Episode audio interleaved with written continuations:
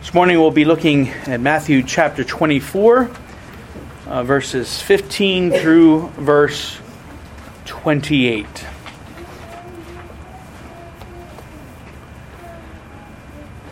Once again, listen now to the reading of God's holy word.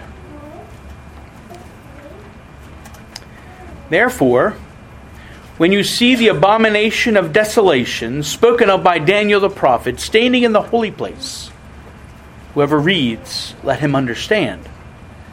Then let those who are in Judea flee to the mountains. Let him who is on the housetop not go down to take anything out of his house. And let him who is in the field not go back to get his clothes. But woe to those who are pregnant and to those who are nursing babies in those days. And pray that your flight may not be in winter or on the Sabbath. For then there will be great tribulation, such as has not been seen since the beginning of the world until this time. No, nor ever shall be.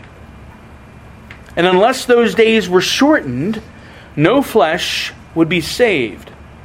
But for the elect's sake, those days will be shortened.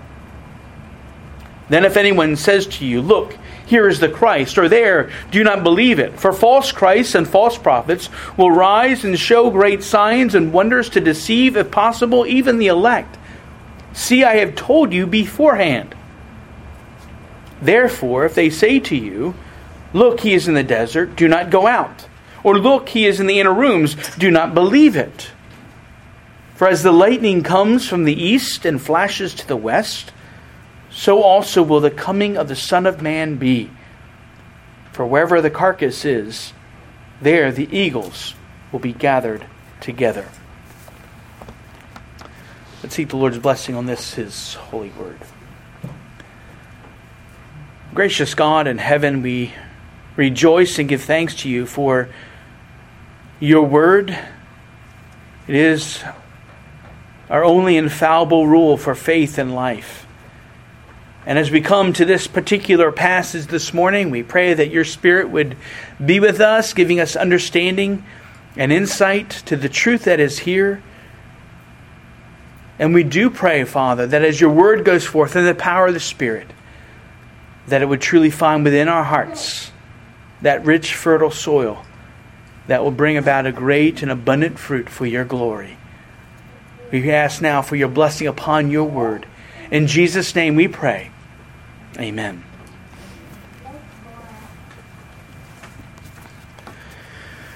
Well, in our passage this morning, we see Jesus continuing to answer the disciples' question about the destruction of the temple and the signs of the return of Christ and, of course, of the end of the age. And so far, Jesus has given some very general signs that will basically occur in each generation these signs aren't definitive signs that the end has come. They merely reveal that the end is drawing ever closer. Now, some of the signs that Jesus mentioned, like wars and famines and natural disasters, will they affect a people all around the world, both believer and unbeliever alike. And the last time we also considered how Jesus warned of the sign of persecution that will fall upon those who profess his name and faith. And again, this happens during every age. And even then, we know that persecution isn't to be understood as a sign that the end is here, only that the end is coming. And so, all these signs, Jesus assures, will take place. And instead of being filled with worry and panic that the end of the world has arrived, the special charge to believers is that they ought to be all the more diligent, even in the face of persecution, to continue carrying on the mission that Jesus has given his church to proclaim the gospel throughout all the earth until the very last individual appointed to salvation comes to faith. Only then Jesus affir- affirms that the end would come.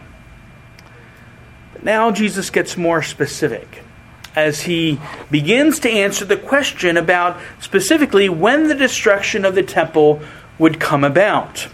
And again, though he doesn't give specific times and dates, he gives some clear signs of this coming judgment upon the Jews that would occur within their own generation, that is, their own lifespan, the lifespan of his disciples, many of his disciples.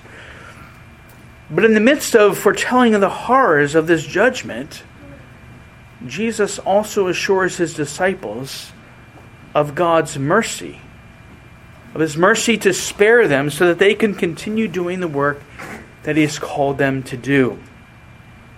Though in this section of the Olivet Discourse, we know that Jesus is primarily focusing on the events that would occur in 70 AD, that is, this time of judgment. As all times of judgment that we see in the Scriptures, they all point forward to the return of Christ and that final uh, judgment on the last great day. And so, though Jesus is speaking of 70 AD here and the events that would happen at that time, again, this becomes a picture of the final judgment at the end of the age. But before we get to the prediction of judgment, we should step back a moment and remember why is this judgment coming upon God's people, the Jews? In fact, why did Jesus say back in uh, verse 2 of chapter 24, Surely I say to you, not one stone shall be left here upon another that shall not be thrown down. Why is he talking about the destruction of the temple? Remember that the temple was the center of the life and faith of God's people. And it was a reminder to them that the Lord Himself was dwelling in their midst. So, why is Jesus now talking about that temple being destroyed? And earlier he had said that the house would be made desolate. Well, it's ultimately, or part in part, because of the hollow religion of the Jews. And Jesus has, on numerous occasions, condemned the, the scribes and the Pharisees for their hypocrisy and their legalism and how they've obscured God's law with their uh, man made traditions. He's condemned the other party of the priests, the Sadducees, for their worldliness and for their rejection of the power of God and His Spirit. And because the teaching of these religious leaders, because they taught and they lived a shallow, empty religion themselves, many of the people who followed after them only put forward an outward only show of faith where they honored God with their lips, but their hearts were far, far away from Him. And so, for these things, judgment was surely coming. But aside from all this, ultimately the judgment of God was coming upon the temple, upon Jerusalem, and upon the Jews because they would reject Jesus as the Messiah. And as Jesus has already foretold his, to his disciples, not only will they reject him, but they will soon arrest him and they will put him to death. And so, the very one whom the Lord God promised to send them, to save them, to deliver them from their sins, they were about to nail to a cross because he wasn't the kind of Messiah that they wanted and desired in rejecting Jesus, they were rejecting God's salvation. And so the destruction of Jerusalem and the temple will be God's judgment upon them for this atrocity. Well, when will this judgment come? It will come, as we read in verse 15, when you see the abomination of desolation spoken of by Daniel the prophet standing in the holy place. The abomination of desolation is literally a, a defilement that destroys or a profaning sacrilege. That is, it's, it defiles what's considered uh, to be holy to the point where it's as good as destroyed and, and becomes worthless. Now, this language comes from the prophet Daniel and is used several times by Daniel in reference to the profaning of the temple that would come as God's judgment against Israel for their continued hard heartedness and sin. Daniel prophesied during the time of the captivity, and he tells in his prophecies that even after the Jews would return to Jerusalem and rebuild the city and they would rebuild the temple, there would come a time when the temple would not be destroyed, but it would be defiled. Well, this came about and was fulfilled in 168 BC when the Syrian general uh, Antiochus uh, Epiphanes entered Jerusalem and he uh, erected an altar to Zeus in the temple and he sacrificed a pig on the altar. And so, both this idolatry and, of course, the sacrificing of an unclean animal on the altar of the Lord disgraced and profaned what God had set apart as holy. It was the ultimate insult to God and to the people. And eventually led to a revolt by the Jewish people against the Seleucid Empire, which had ruled, which was ruling over them at the time. But this desecration, foretold by Daniel 700 years before, also pointed toward another time when the temple would be desecrated and defiled once again. And this would come about in 70 AD when the Roman army came in to destroy Jerusalem and the temple. And so here Jesus reminds his disciples of this prophecy. In, in Daniel 10, uh, 12, verse 11, we read, And from the time that the regular sacrifice is abolished, and the abomination of desolation is set up. At a time after the Messiah, there would be another final profanation of the temple and Matthew adds here this editorial comment that when later generations, when they read Daniel, when they read these words of Jesus, they're going to be able to understand both the sign that he's speaking of and its fulfillment. And this will be a clear sign. Again, that the disciples themselves in their own generation would be able to see. Look how Jesus begins here. Therefore, when you see, Right? They're going to be able to see this. It's going to be noticeable. They're going to see it firsthand. And Luke adds the words of Jesus that are even more specific. In Luke 21, verse 20, uh, Jesus says, But when you see Jerusalem surrounded by armies, then recognize that her desolation is at hand. And so this is a clear sign that's given that the destruction of the temple and the city were at hand. Now, this is about as close to an answer to their question of when as it was going to get. And indeed, we know that these things happened just as Jesus foretold. The siege of Jerusalem began in 66 AD. And when the city walls were finally breached, the Roman general Titus, who was the son of the Emperor Vespasian, destroyed Jerusalem and he destroyed the temple, and he made a sacrifice in the remains of the courts of the temple after it had been leveled. And so the house of the Lord, the temple, the place where the glory cloud of the Lord had descended, giving the people a sure and certain hope that the Lord was with them, even dwelling in their midst, this temple became defiled and was made desolate, even as it remains now today nearly 2,000 years later. Now, with such a terrible judgment coming,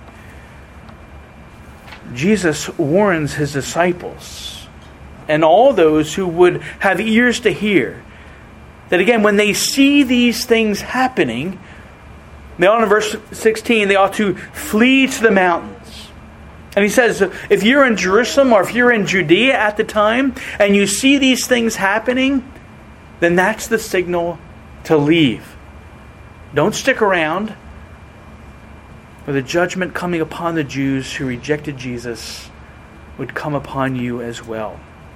And this warning Jesus gives to his disciples would truly be a great blessing and a mercy to them, to their families, and to other Christians at the time at the fall of Jerusalem.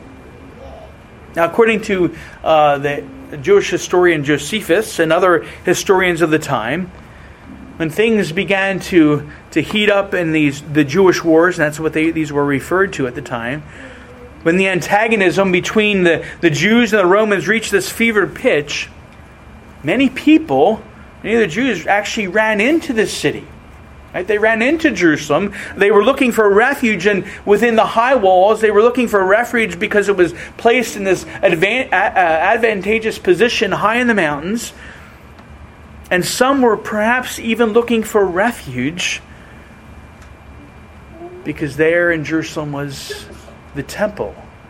And where the temple was, there the presence of the Lord was. And so they were, would be fleeing into, into the city looking for the Lord to protect them from these surrounding armies.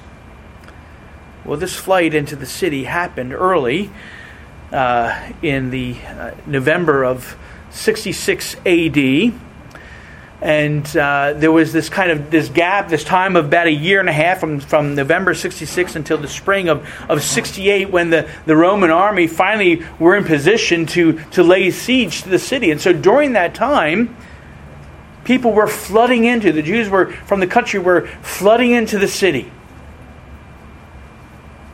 But many of the believers, as we'll find out, escaped the city because they understood the signs they knew what was coming. And so, but for others, they didn't heed the warning. They didn't know about the warning. They just sought refuge in the great city and in the walls of the fortress. But Jesus is here telling his disciples look, when that time comes, don't go into the city. Do just the opposite. Don't hunker down in the city, but flee and, and get out. Indeed, they ought to get out as quickly as they can. Because basically, he's saying that if there's any hesitancy, it could truly be the difference between life and death. And Jesus emphasizes the urgency in verses 17 and 18. And he says, Look, if you're on your rooftop, it's common in that day for uh, for the, the roofs were flat and people would go up there, especially in the the, uh, the evenings, to, to cool and to relax. And he says, if you're up on the rooftop, well, look, you see these things happening. Don't go down into the house. Don't, don't go and try to pack and, and gather up all your valuables and your belongings. Just take the outside steps and, and go and get out of the city as soon as you can. Don't dawdle or get distracted. Just go. And likewise, if you're out working in the field in the middle of the day and you, you see these things happening, well, simply drop what you're doing and go. Don't even bother to, to gather up your clothes. Just go and get out and flee to the mountains where you'll find safety. Things are going to happen quickly. And there won't be any time to plan or to, to plan an escape or to, to pack your things. You simply must get out and go quickly. Now, Jesus is mindful of how distressing this time will be. And he goes on here to describe some situations that will sadly make this all the more challenging and more difficult as they're trying to, to flee. And so these woeful hindrances include such things as women who will either be pregnant or nursing young children at the time. Now, we ought not to misunderstand, right? Jesus isn't saying that you shouldn't have children during turbulent times, but he's simply pointing out the fact that if you do, well, then fleeing quickly is going to be more difficult for you. Which then really is all the more reason that you need to be alert to the times and aware of Jesus' warnings and to respond quickly, as quickly as you can. As a mother with young children in tow. Another hindrance is, is the weather. I pray that your flight may not be in winter. Now, it's important to point out here, again, that, that Jesus, he's saying, he's speaking again of, of these things happening, but he's not giving a specific date or time, and not even the time of year. He's saying, pray that it's not going to happen in winter. And this demonstrates to us how Jesus as the divine Son of God, when he came in the flesh, he limited himself in his knowledge as God when he became man. And we know that once he returns to his position of glory and honor at the right hand of God, well, then that knowledge will be that he uh, that those limits will be removed, and he will know exactly what what is happening. But in his humanity, that knowledge is limited here, and Jesus has limited it himself.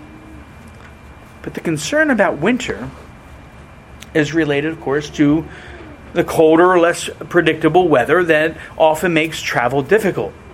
Especially when you're going to be trying to flee to the mountains where streams and rivers would be swelled and more difficult to cross, along with the snow and ice in the higher elevations that you would have to deal with.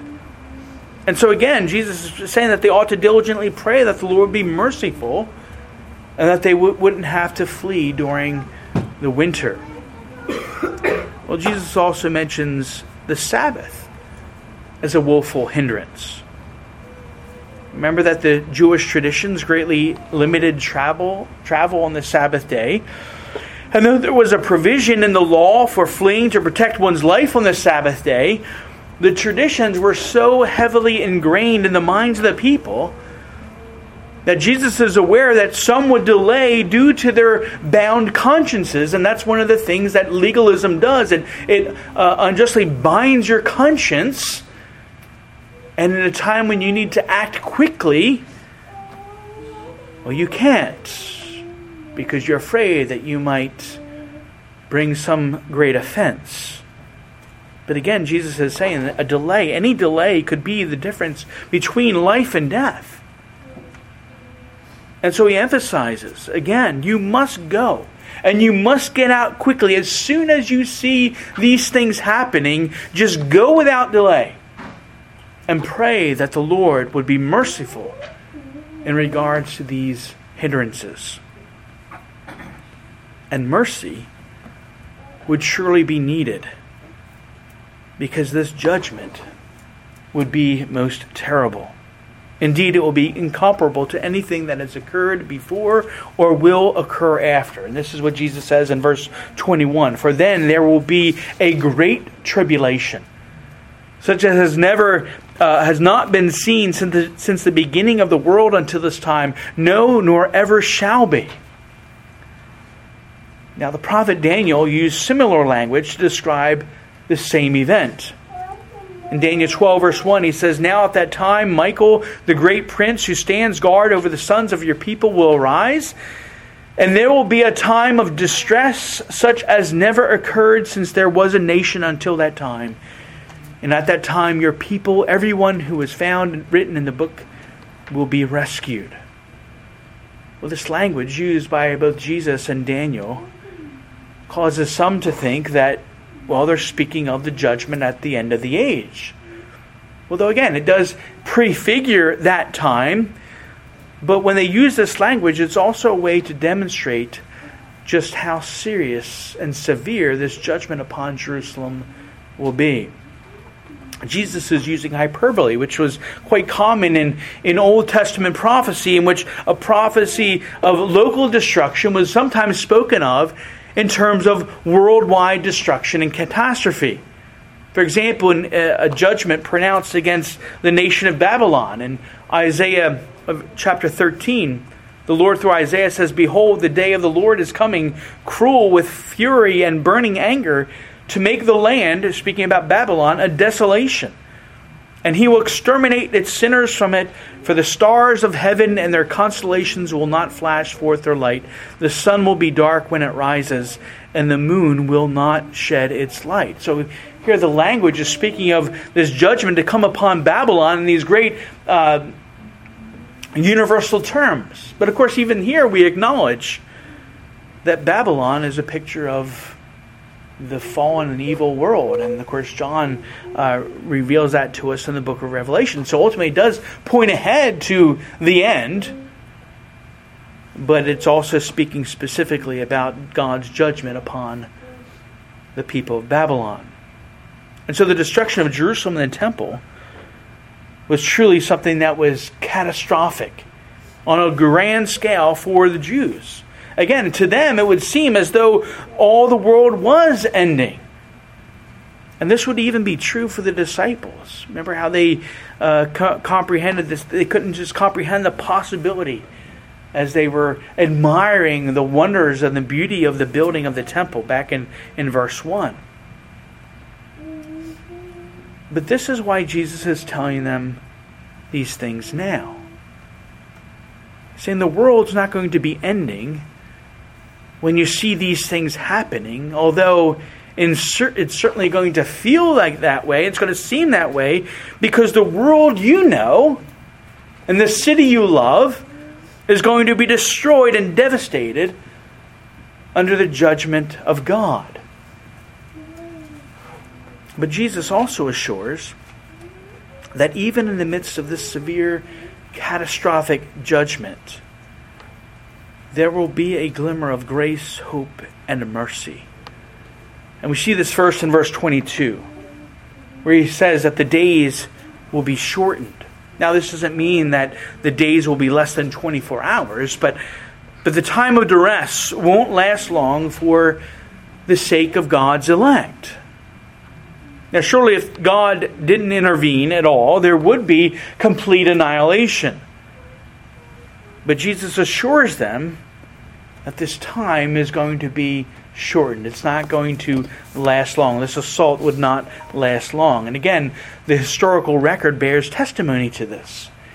You see, the Roman legions, after the Jews had, had actually defeated uh, a, a, legion of the Romans, which led to the uprising in, uh, back in 66 AD.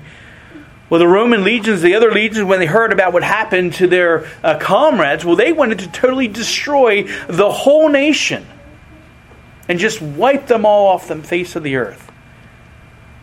But the Roman general Titus restrained them under the command of the emperor. Now, of course, from their human perspective, this restraint was because, according to their own scheme, they, they believed that destroying Jerusalem and the, and the temple would be sufficient to silence any remnant feelings of revolt that the people would have. And so they didn't see a need to go further. Why destroy everything when you can destroy these few things and get your point across? And yet God would use their scheme in order to extend mercy to his elect so that they would then be safe.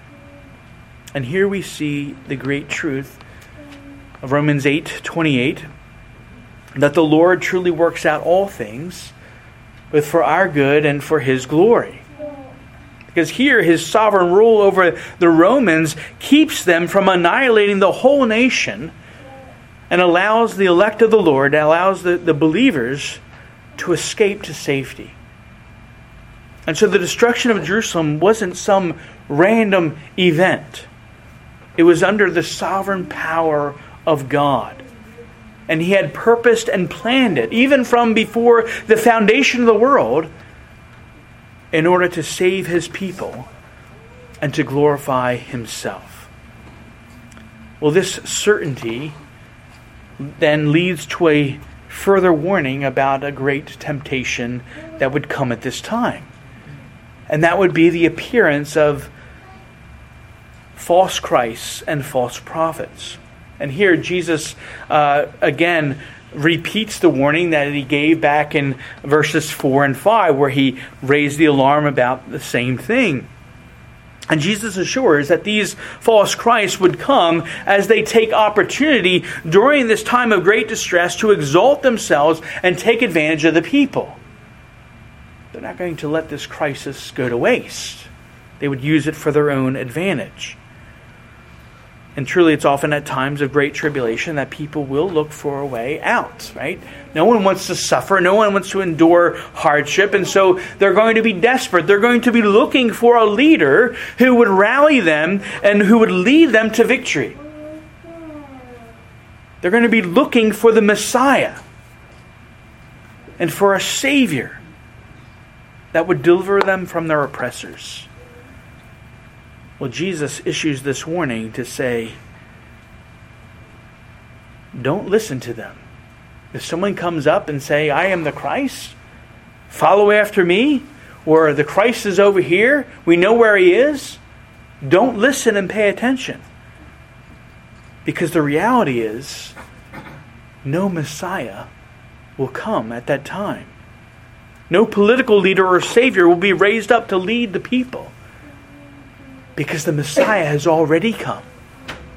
And they rejected him and they put him to death.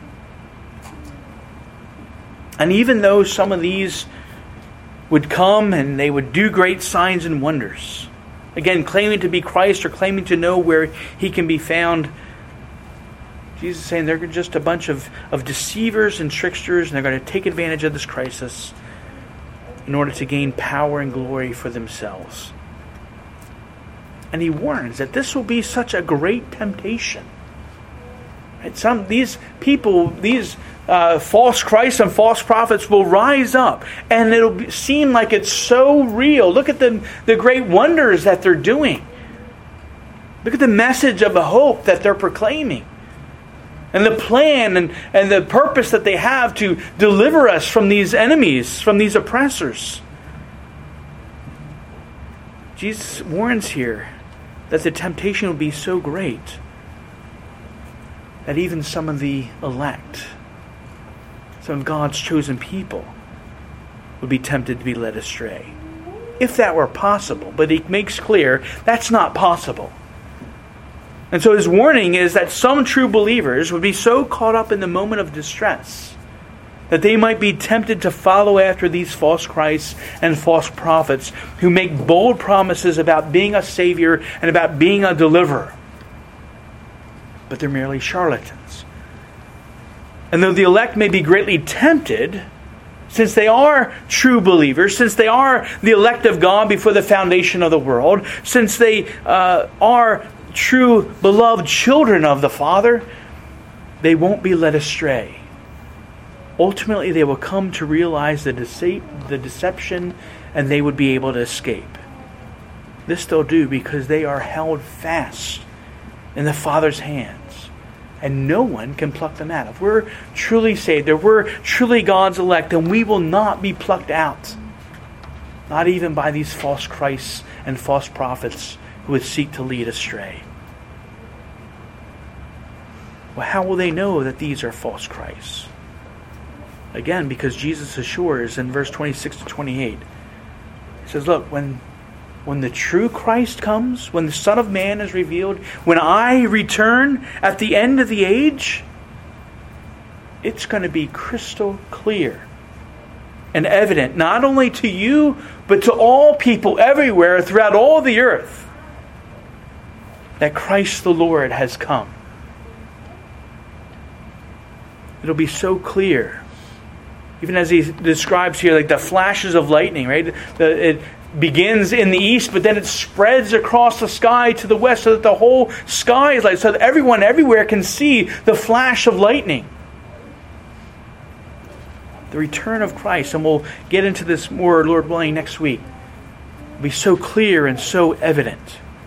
It will be unmistakable well, so too will the judgment that he brings. Just as certain is this judgment to come as scavenging birds circle around and gather together over a dead carcass. So too will the judgment of God come, as Jesus has described here. But the Lord God abounds with grace and mercy. And Jesus demonstrates that here in verse 25 with these, with these words See, I have told you beforehand. That's the whole reason he's telling them these things. These things are coming. Yes, uh, judgment, desolation, destruction, and great tribulation are coming. And even though no one knows exactly when it will come, Jesus warns them that it's coming, and he gives them the signs to look for, and he tells them exactly what to do when it does come. So that when the time comes, and they see this abomination of desolation, when they see the, the armies surrounding Jerusalem, when they see uh, this entering into the, uh, into the city, into the temple, and it's, it's being destroyed, when they see these things, they know to take flight and escape this time of judgment. And again, there were many Christians who were able to flee from Jerusalem even before it came under siege because they remembered these warnings that Jesus gave because he had given them in advance and they did exactly what he commanded them to do and they ran to safety. Indeed, Jesus revealed everything to them in advance so that they wouldn't be caught by surprise. Again, so that when the time came, they would be able to act quickly, even if they had nursing children, if they were pregnant, or if there was winter, or if it was the Sabbath day. They knew what exactly what to do. They were able to flee the city, escape the destruction, and endure through this terrible time. And so, what a great blessing of comfort, rooted in God's mercy, that they knew when to flee, where to go, and they ought, that they ought to avoid all false prophets and false Christs, regardless of the signs and wonders that they performed. In His mercy, Jesus warned them in advance of all these things. And because of this, when that time of tribulation began, they were confident.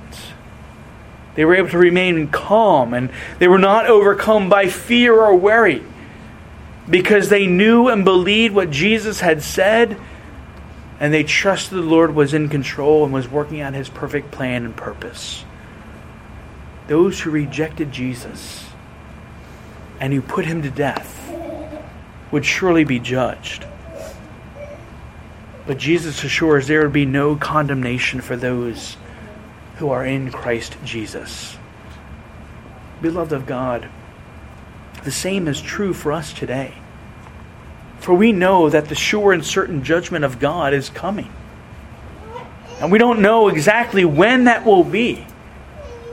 But we do know, as we understand all these signs, that it is ever drawing closer and closer. And so we ought to be ready. We ought to be prepared to do what Jesus has called us to do, to press on and to serve Him in all things, trusting in Him and resting in His perfect plan and we shall endure and be spared judgment and condemnation. So, yes, judgment is coming, but also mercy is coming at the end of the age when Jesus Christ returns. And it will all be for our good and to the glory of God alone. Let's pray. Gracious God in heaven, we rejoice and give thanks for your truth and for your word that you give these instructions and these signs in your word. Not just for those who are obviously it was key to them and vital to them to be aware of these things because of the coming destruction of Jerusalem, but even in our own time, as we know that judgment is coming, that the end of the age is drawing near, and that we too must be ready we must be prepared to respond quickly and to continue to be faithful in what you have called us to do. May we not be overwhelmed with panic and fear, but may we truly stay focused on serving you and bringing all glory to you, trusting in your perfect plan and your purpose, because you have revealed these things to us so that we might be ready. And so we just praise you and thank you, Lord, for this great blessing. And we pray that your Spirit would truly apply these things to our hearts, drawing us all closer to yourself. That you would truly be with us as we wait that time, as we seek to bring your glory to your name in all that we do. We pray all these things in the name of the Lord Jesus Christ. Amen.